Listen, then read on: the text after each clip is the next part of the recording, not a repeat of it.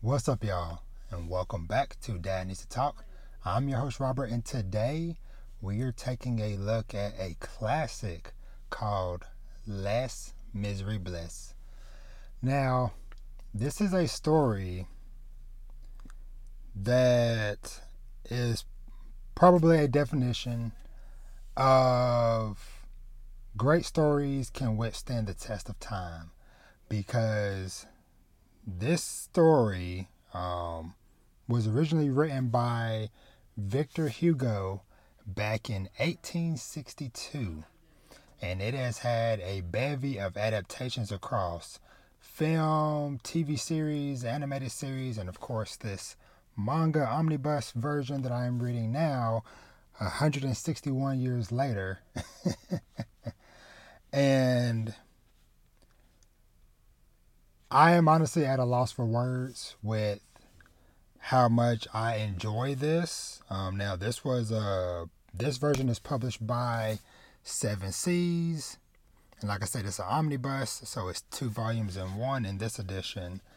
And to kind of start off before before I continue my rambling, um, this starts off with a quote from Victor Hugo that says, so long as ignorance and misery remain on earth, books like this cannot be useless. So, this is a tale that I feel like, even just based off of this first omnibus, um, is something that is just very true and very relatable to anybody out there, anybody that has lived a life, um, because this story really highlights how close a lot of us are to reaching the highest of heights or the lowest of lows.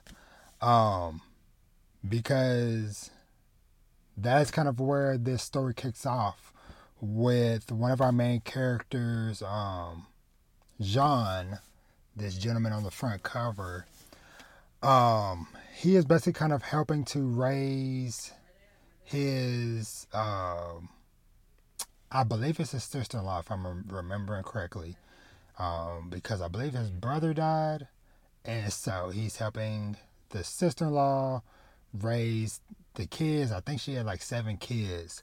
And so, you know, he's he's working. Um, he basically his his main job is he's a pruner of trees. So, you know, kind of cutting down trees and making money that way. But of course, as the seasons change, you know, it becomes winter and stuff, then, you know, the trees are withering, so so that job isn't needed as much, whatever. But you got a family, they need to eat. And so he kind of ends up in a unfortunate situation that I definitely feel because as a parent myself and a family man, even being an uncle and stuff years before I was a dad. Um,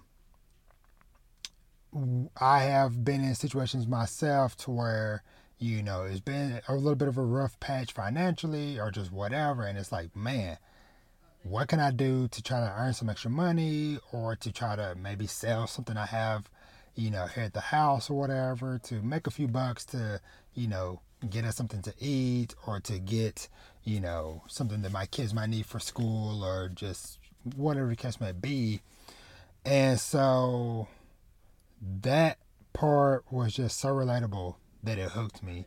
And throughout this book, this very meaty book, um, this was a theme that continued to show up. Like I said, both sides from people reaching the highest of highs, people reaching the lowest of lows and kind of seeing both the the horrific and the beautiful side of humanity. And what I mean by that is that sometimes you know we don't know what situations people are going through and then you just talking down on a person or not even giving them a chance to try to explain what happened or what their situation is can just push a person further down. But sometimes there are people in the world that will lend a helping hand, not for any malicious intent or any ulterior motives, just because of the kindness of their heart.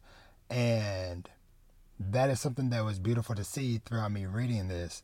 And so I'm gonna kind of go through just a few highlights of um, some key moments that kind of happened throughout this story because it, it spans several years, um, which which I kind of like a story like that that kind of uh, follows follows some characters over the course of some years. So the first event that kind of happens that kind of uh, sets Jean on his spiral of of of a uh, downfall was like I said. Um, the seasons changed. It got cold. His family was starving. And so he's going to town like, hey, begging for money, for anything, whatever to help. Nobody would give him the time of day. And so he's passing by this baker's shop and he sees some bread in the window. He's like, man, that loaf of bread would last us, you know, at least will help us get by or whatever for a while. And so he did what he felt he needed to do. He tried to steal the bread but immediately got caught and then got sentenced to five years in prison for stealing bread. And so, of course, he's trying to plead with the police and with the judges, like, hey, you know, my my family, there's kids, you know, da da da da. And they're like, hey, we don't care. You broke the law, you stole from an honest man, this baker, you know, five years of labor. And of course, during these years of him being in prison or whatever, you know, he's doing pretty good, but then he gets word of something happening with one of the kids or that or that somebody saw the sister-in-law with one of the kids. And then he's like yo but there's like seven kids. And the guy's like i only saw one. I don't know. All i know is i only saw her with one kid. And so of course that makes him start to panic. And then he tries to break out. And he tries to break out multiple times. So now him stealing this piece of bread to feed his family went from five year prison sentence to him doing 19 years altogether. Because of course, when he got caught again, all the times he tried to escape, they added more years to his sentence, and then 19 years later, he comes out. He's like, "Hey, do you know what happened with the family, whatever?" And all he, what he hears, of course, we don't have any firm confirmation of this, but people are just saying, "Like, man, 19 years. Do you know how long that has been? That is enough time for for a uh, for a single woman, for a single mother, and her uh, seven children to disappear into the darkness, into the void, basically. And so he gets handed a sack of money for his time that he did in prison and just sent out into the world with some papers that say that he's a convicted felon. So that anytime he goes to a new town, you know, as you're entering the town, they're like, hey, where's your papers or whatever? And when they see this, I think it's something that says a yellow paper, he's immediately known to be a convict. And then, of course, that just continues the the uh, downward spiral and just the tough time that he has. Now, transitioning from there, we end up meeting this bishop of a town who is the true definition of selfless. He is high ranking uh, religious figure, but unlike a lot of the other priests and bishops and stuff, whatever, he does not live an extravagant life. He lives like he lives very small, very uh, moderate in a nice little house with his sister, and I think they have like like a maid or helper or whatever, and he gives away all his wealth to the to the uh, to the to the town, to the people, all that stuff. He's a man of the people. And so Jean eventually ends up wandering his way to this man and uh, ends up finding shelter there. He ends up getting fed and everything. But Jean ends up stealing from the man just because he, he is so paranoid from the 19 years of hardship that he dealt with. He can't believe that somebody would help him just out of pure kindness. And so he ends up stealing from the man or whatever, gets captured, brought back to the to the bishop. But and, and keep in mind, Jean didn't know that this guy was a bishop during this time, or whatever, because like I said, the guy lived a very simple life. He wasn't dressed in extravagant clothes or whatever. And so when it's revealed like that this guy was a bishop or whatever, the guy forgave Jean and just told the police, like, oh no, no, I, I gave him this uh, silver uh, because uh, it was some literal silver silverware, dishes and stuff, whatever that he stole. And so this bishop man was like, no, take it or whatever. and gave him even like his prize, like these like a uh, really uh, beautiful like candlesticks or candlestick holders or whatever. And so yeah, and then um, the bishop basically just tells Jean that like, hey, the only thing I ask for from you is that you live an honest life. Um, and that is kind of what John sets out to try to do.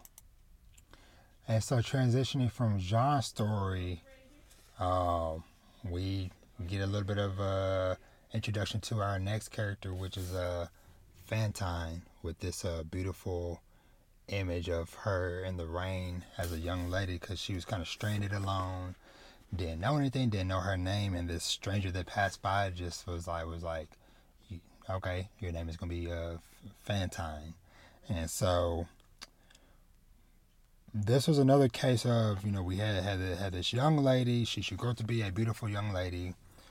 Was living the high life. Uh, uh, with these nobles and stuff, and ended up kind of falling in love and was promised the world by things from from this guy, and she ended up having this child and all this stuff, and probably one of like the dirtiest things I have seen in a while is so so it's it's it's all these young women and stuff with these guys, these older men.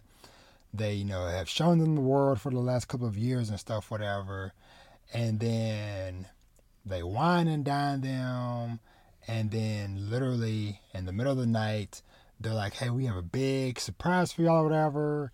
and they're all drunk and having a good time and they're like hey just stay stay here at this place and wait for your surprise hours pass by deep into the middle of the night and then the waiter brings them a letter and it's addressed from the guys it's like hey basically saying hey it's been fun but we're all from noble families and our and our parents are expecting us to return home. And you know we can't have they, they can't know about we have all these women and stuff everywhere. So goodbye to y'all. Hey we pay for dinner but you'll never see us again because by the time you're seeing this letter we're all going to be miles away from here. So goodbye. And so that kind of begins Fantine's journey through her hardship because now she is this single mother in this world where you know she no longer has that support with this child. And so she's so she ends up uh, leaving the town trying to head her way trying to head back home. But she also knows that the struggle of being a single mom with a child is like not, not many places are going to hire you and your options for work are going, are going to be limited. And so something kind of scary happens in here in this moment. It's like she is just passing by and she sees these two these two young girls about the same age as her daughter um, just playing and having a good time and she ends up meeting their mom. And so they're talking and stuff whatever. And so Fantine so the lady kind of makes like an offhand comment about like because the girl all three girls start playing together or whatever and the lady makes a comment like man they're already hey, they're already getting along like they're sisters and so Fantine comes up with the idea. She's like, hey, can I leave my daughter with y'all while I go away and work? I can send money for her to help her, whatever, until I can kind of get on my feet. And then once I saved up some money, I'll come back for my daughter.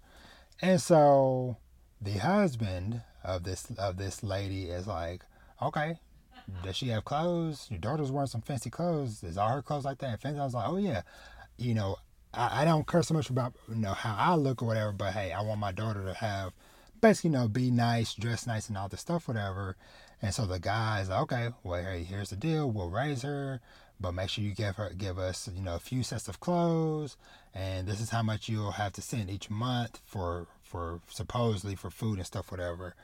But it all ends up being a uh, a ploy, a racket, um, because of course Fantine's like, okay, cool, I'll agree to that or whatever. Thank you so much, and she leaves her daughter in the middle of the night with these complete strangers that she just happened to meet in passing on her journey, and that is like so scary to think about, especially like you know like back in these times before we have all the all the wonders of technology and communication that we have nowadays. It is like, you know, I could leave my kids at you know at, at my in-laws' houses or whatever, but I know okay, hey, if I need to check over my kids. I can text them, I can call them, heck, I can even you know video call them to actually see them and stuff, whatever. And it's like, no, back in this time, it's like you leave your kids somewhere and it's like, yeah, you might be getting letters in the mail or whatever. Like, oh, yeah, yeah, yeah, yeah, yeah, Rob, your son Vash, he's doing fine, doing awesome. And then it's like, boy, done been kidnapped or, you know, is sickly or whatever. But that's pretty much what happens. So she ends up moving to this town or going back to her, her hometown or whatever and is working and stuff. Um, but where the downward spiral begins is that this the family is steadily asking for more money because of oh, you know this happened or that happened or whatever. Um, oh, your daughter got sick and stuff, whatever.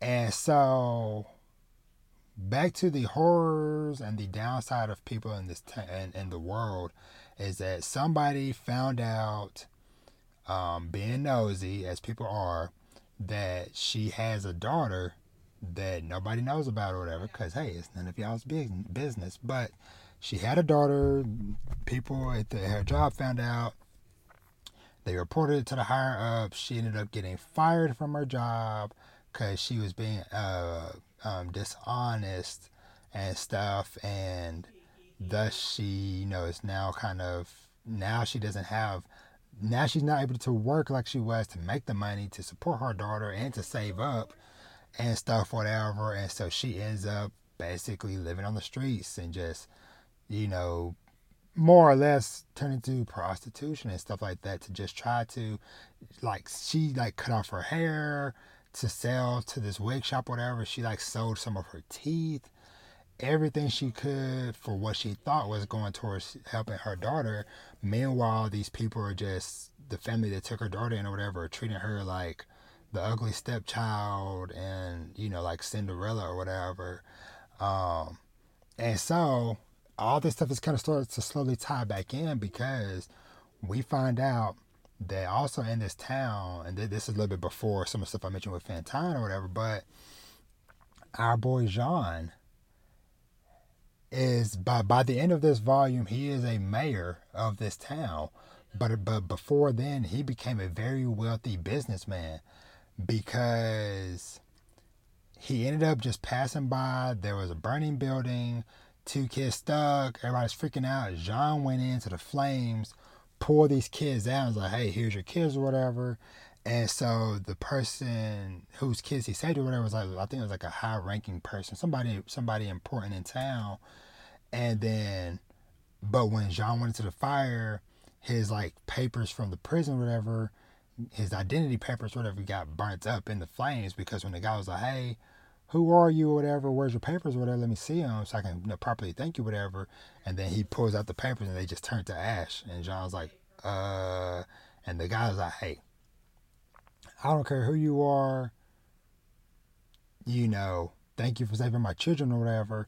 And so basically, John is ended up using some of the money from the prison or whatever to start a small business and the business ended up booming and becoming a a uh, economic stable for this town because of all the business and stuff it brought in.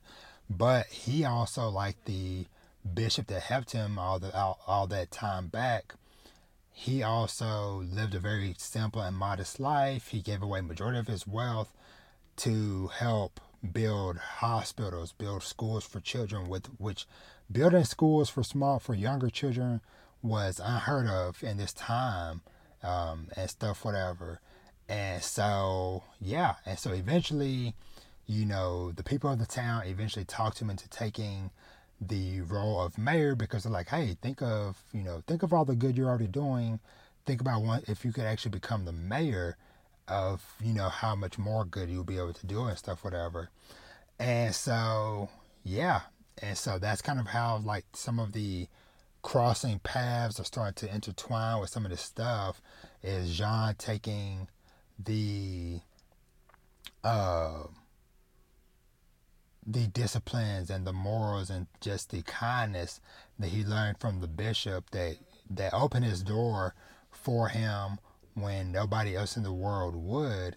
And so he is trying to do the same. But meanwhile you know lurking in the background of, of this story is also a police officer that he dealt with back when he was in the prison is now working in the town that he's now the mayor of and then you also had this guy who was also working to try to bring down John because, of course, people being nosy, wanted to know too much or whatever. And this guy literally trying to sabotage John and everything because they're like, man, this guy just blew into town one day and all of a sudden, you know, started a business and it blew up and now he's the mayor and stuff, whatever. Meanwhile, I try to I try to start a business and it failed and now I'm living on the streets and I'm barely making by. People won't even look at me or whatever. And then this guy ended up in a situation where he ended up getting trapped under his carts or whatever.